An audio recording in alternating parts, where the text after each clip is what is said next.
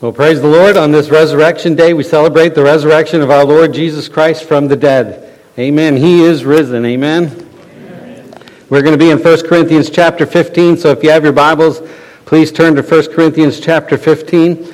And of all of the miracles of the Bible, we read many of them. There's the parting of the Red Sea, and there's Noah's Ark, and there's uh, the raising of a child from the dead by Elisha, and there's Jesus, of course, and all the miracles that he did, healing a blind man or a lame man. And, uh, but of all the miracles of the Bible, nothing approaches the resurrection of Jesus Christ from the dead.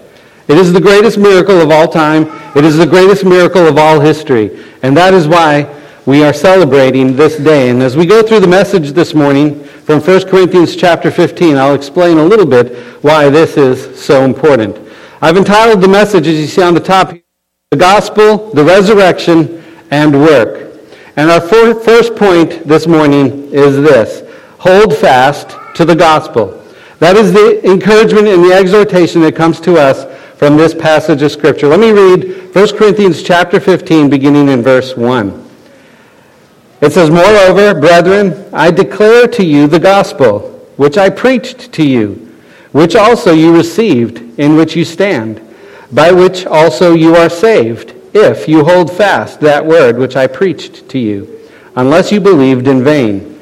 For I delivered to you first of all that which I also received. And and here it is, the gospel, that Christ died for our sins according to the scripture, and that he was buried, and that he rose again the third day according to the scriptures. Now, as you keep on reading through this passage, and if you uh, just take some time to look at what it says, Paul is making a big deal about the message preached. He uses a number of words. He uses the word preaching the gospel, which is one word, and then he uses the word preached, which is a different word. Then he talks about the preaching. Then he talks about declaring, and then he talks about testifying. These are all different ways in which Paul says, I, I brought this message to you. This is the message that I have preached to you, that I have declared to you. It is the gospel message. Now, as you go through this passage again, not only does Paul talk a lot about his delivering it to them, he also talks about what is important about what he has said. And it really comes down to this. We read it in verse 3 where it says that Christ died for our sins and that he was buried and that he rose again the third day. So that's what we see in verse 3. But as he goes on and he continues to talk about it, he really zeroes in on one of these things. He says in verse 12 that Christ rose from the dead, and then in verse 15 again, that God raised up Christ.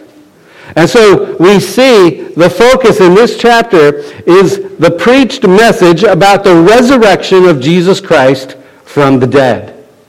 And he says that this gospel message is what saves us. This is what saves us. So if we want to know how to be saved and if we want to know how to be right with God, it really comes down to this. That according to the scriptures, Jesus died, that he rose again from the dead. And by this message, we receive salvation.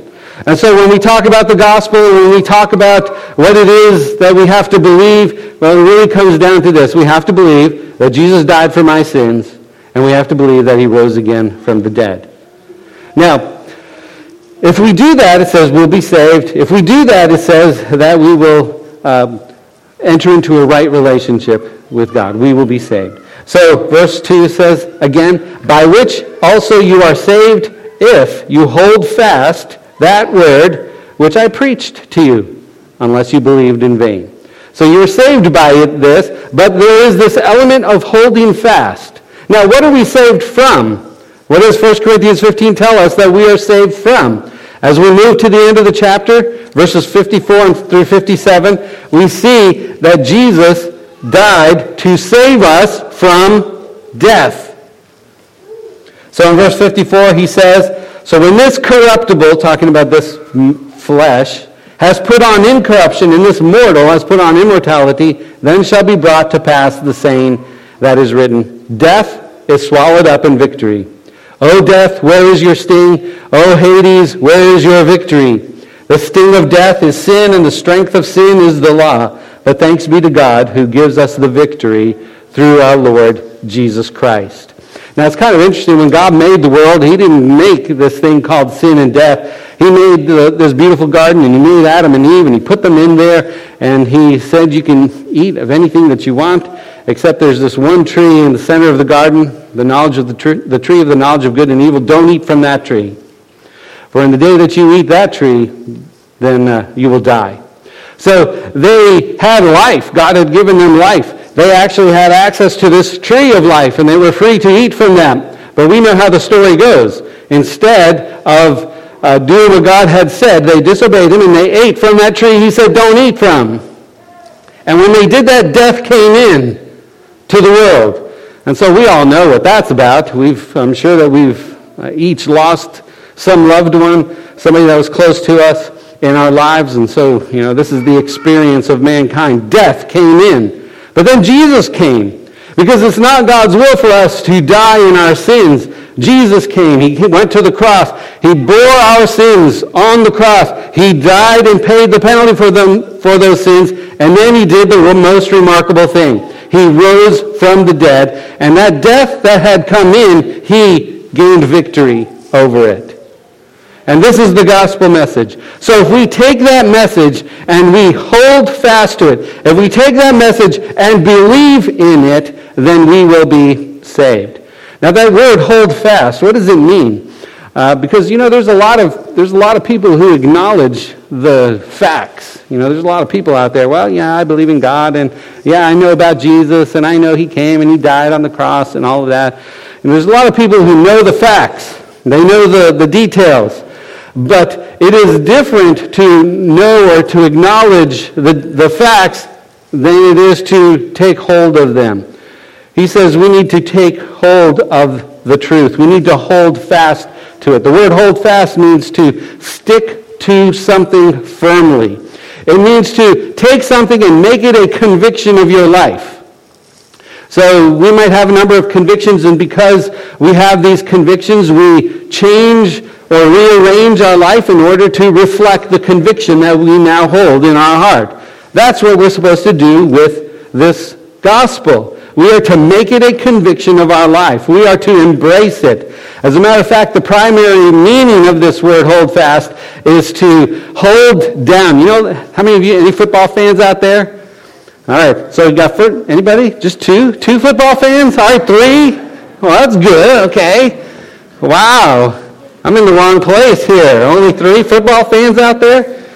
All right, anyway. The, the man who gets the ball, you know what he does? He holds that ball. He's not going to let it go. He better not let it go, especially if he's on my team that I'm rooting for. He better hold that ball. That's what it means. Just hold it. Hold it tight. Hold it fast. And then you have all the other people that are trying to tackle him. Well, you know, they lay their hands on him and they grab him and they better not let go too. They're, they're trying to get him down. So this is what the word means. It actually means to hold down or to restrain. You could even use it in the context of a, you know, capturing a prisoner. You lay hold of, of him and you don't let him go until you take him to wherever he needs to, to go. That's what we're supposed to do, to do with the gospel. It's like that football. And we run to it and we grab it and we take hold of it and we hold it tight and we don't let it go. We make a conviction out of it. And so this is the conviction that we believe that Jesus died for my sins and that he rose again from the dead in victory over sin and death. There's another example. Uh, this comes from the Old Testament, and I have uh, the verse here. This is Genesis chapter 32, verse 26, and this kind of illustrates um, what, what's going on here. So you have the angel of the, of the Lord, and the angel of the Lord in the Old Testament is, is uh, many times a, a uh, pre-incarnate appearance of Christ. So you have this angel of the Lord who appears, and he appears to Jacob. Remember Abraham, Isaac, and Jacob.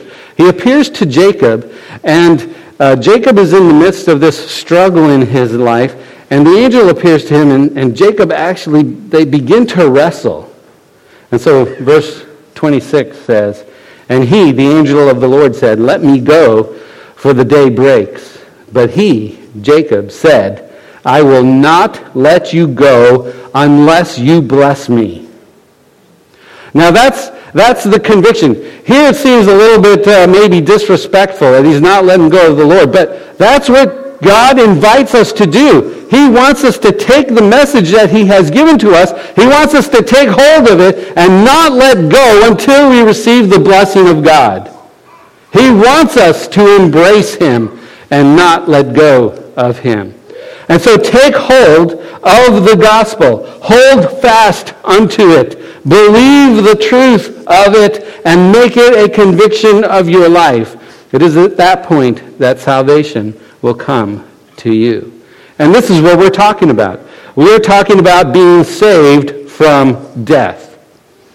And believing the gospel is the part of it. Our second point this morning is this. Believe in the reality of the resurrection. Believe in the reality of the resurrection. Now, it might be strange. All of this talk about the gospel uh, makes so many references to the resurrection from the dead. Why is this so important? As a matter of fact, I'm going to throw this out there. You cannot be a Christian unless you believe in the resurrection. If a person does not believe in the resurrection from the dead, that person cannot be a Christian. Why? Man, that sounds kind of extreme. You know, there are a lot of people who criticize resurrection, this idea of resurrection, and how can you blame them, right? I mean, to our human sensibilities, the idea of someone coming back to life from the dead, that just seems impossible. It is too big for us. I mean, nobody has ever come back from the dead except for Jesus Christ. I mean, there are some people who uh, were raised from the dead, for example, Lazarus. You remember Lazarus? So uh, Jesus comes up there, and his friend Lazarus has died. It's been four days, and he walks up to the tomb. He goes inside, and then he, he uh, tells Lazarus to rise up from the dead. And he did. He rose up from the dead, and he was much like he was before he had died. And the thing about Lazarus being brought back to life is that it wasn't much longer, I don't know how much longer, until he died again. The only person that has risen from the dead is Jesus, and he remains alive. So, from our sensibilities, from our observation of life, it is impossible that someone come back to life from the dead. How could that do it? We can't do it. How could that be? And here is really the first sign of whether or not we believe in God. No, none of us can come back to life again. With us, it is impossible. But here's the point. With God, it is not impossible, right? God can do anything. So the real question is this, not whether or not you believe in the resurrection. The real question is, do you believe in God or not? Because if you believe in God, Bringing somebody back to life is a no-brainer. It's nothing. All he has to do is, you know, speak the word or snap his finger or whatever, and the person will come back to life.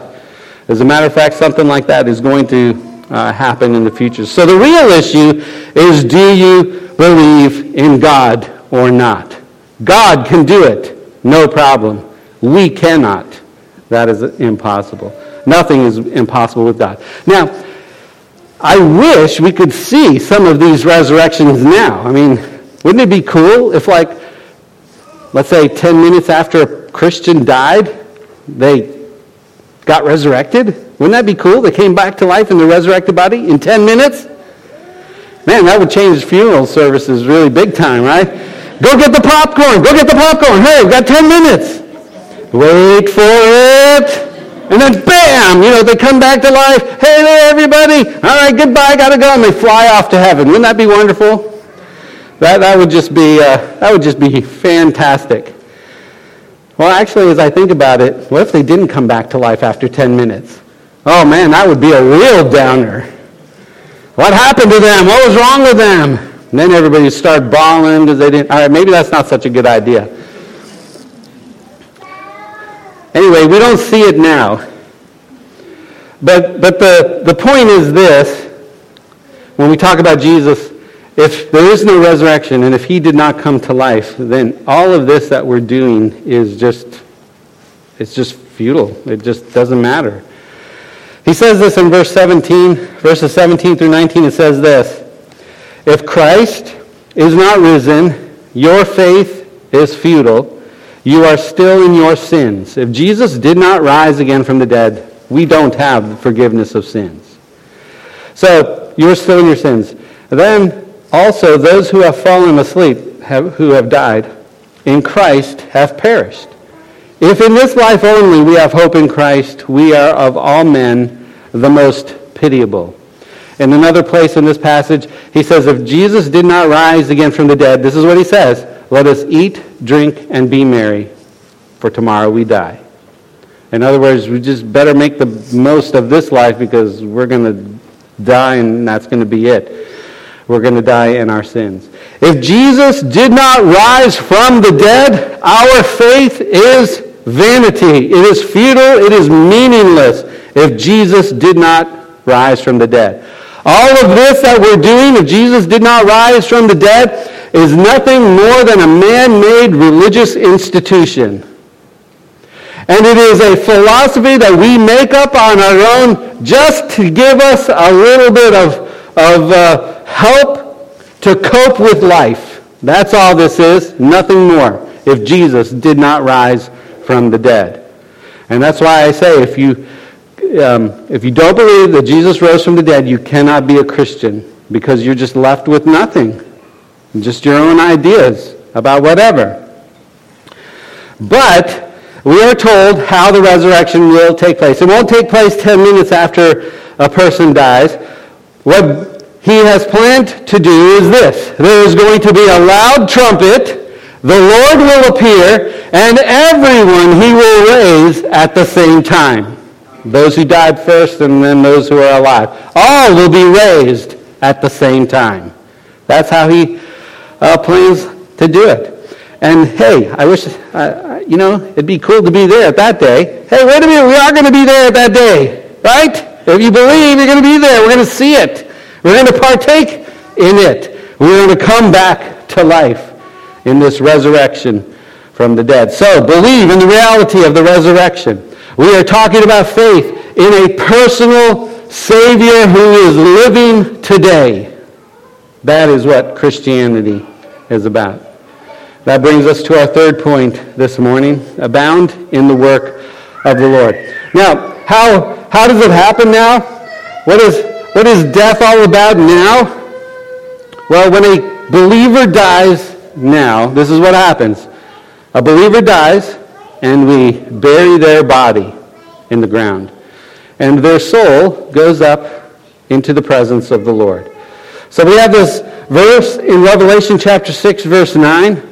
And it's a part of the unfolding of the seals there. And he says, here in verse 9, he says, When he opened the fifth seal, I saw under the altar the souls of those who had been slain for the word of God and for the testimony which they held. This is uh, one of those verses that talk about the souls of believers being in heaven. And so what happens is when a believer dies, the body goes into the ground, and the soul goes immediately into the presence of the Lord. Now, back in the early days of the church, we were, we've been studying 1 Thessalonians in our uh, Sunday morning Bible study. And in 1 Thessalonians, uh, the Thessalonian believers there, they were looking for the return of Jesus. You know, we're, we're, we're, they were waiting for him to come back. And uh, he wasn't coming back right away. And in the meantime, some of, their, some of the believers were dying. And so they were getting concerned. Well, what's happening here? He's not coming back, and some of us are dying. What's going to happen to them? And so uh, Paul in 1 Thessalonians encourages them, and he tells them, there's going to be a trumpet sound, and he's going to appear, and the dead in Christ will rise first. And then those of us who are alive will, will meet them in the air. That's the death of a believer.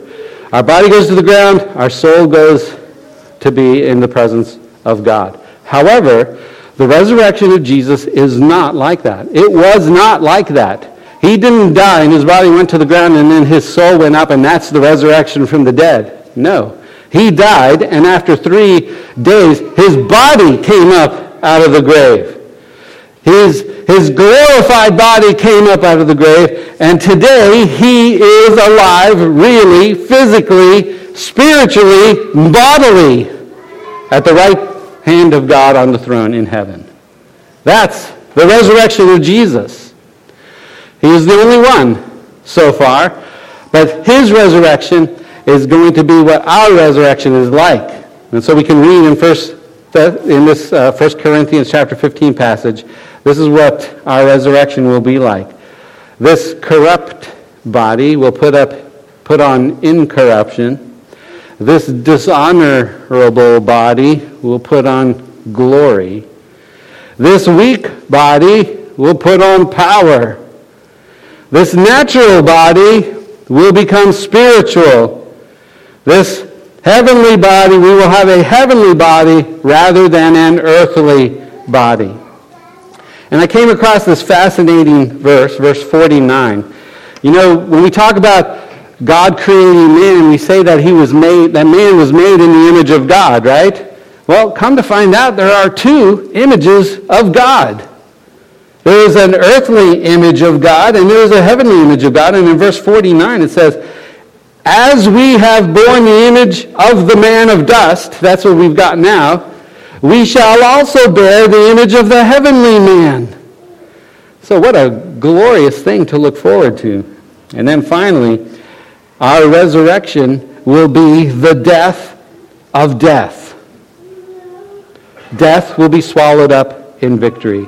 So, verse 57 says, Thanks be to God who gives us the victory through our Lord Jesus Christ. Now, all of this then is summed up in verse 58 as to how we are to live or to receive the encouragement. What does this mean for us, in other words? Verse 58. Therefore, my beloved brethren, be steadfast, immovable, always abounding in the work of the Lord, knowing that your labor is not in vain in the Lord. Now, that is uh, maybe kind of an unusual exhortation. We are going to rise again from the dead. Therefore, what? Be steadfast and immovable. Now, why would he say that? Well, I think he says that because as we go through this life, there are many difficulties and many challenges that we have to face. Uh, we, we might, uh, I was just talking to someone before the service started, and they lost two family members to COVID. They passed away. And maybe there are others of you who lost family members to COVID, or maybe you just lost family members to other things. We were talking about some of uh, you who are widows in our church. Yesterday we were talking about, about it, and I was kind of surprised how many we have in our church who have lost loved ones in not so many days gone by. Not only that, some of us are going through our own personal health issues, right?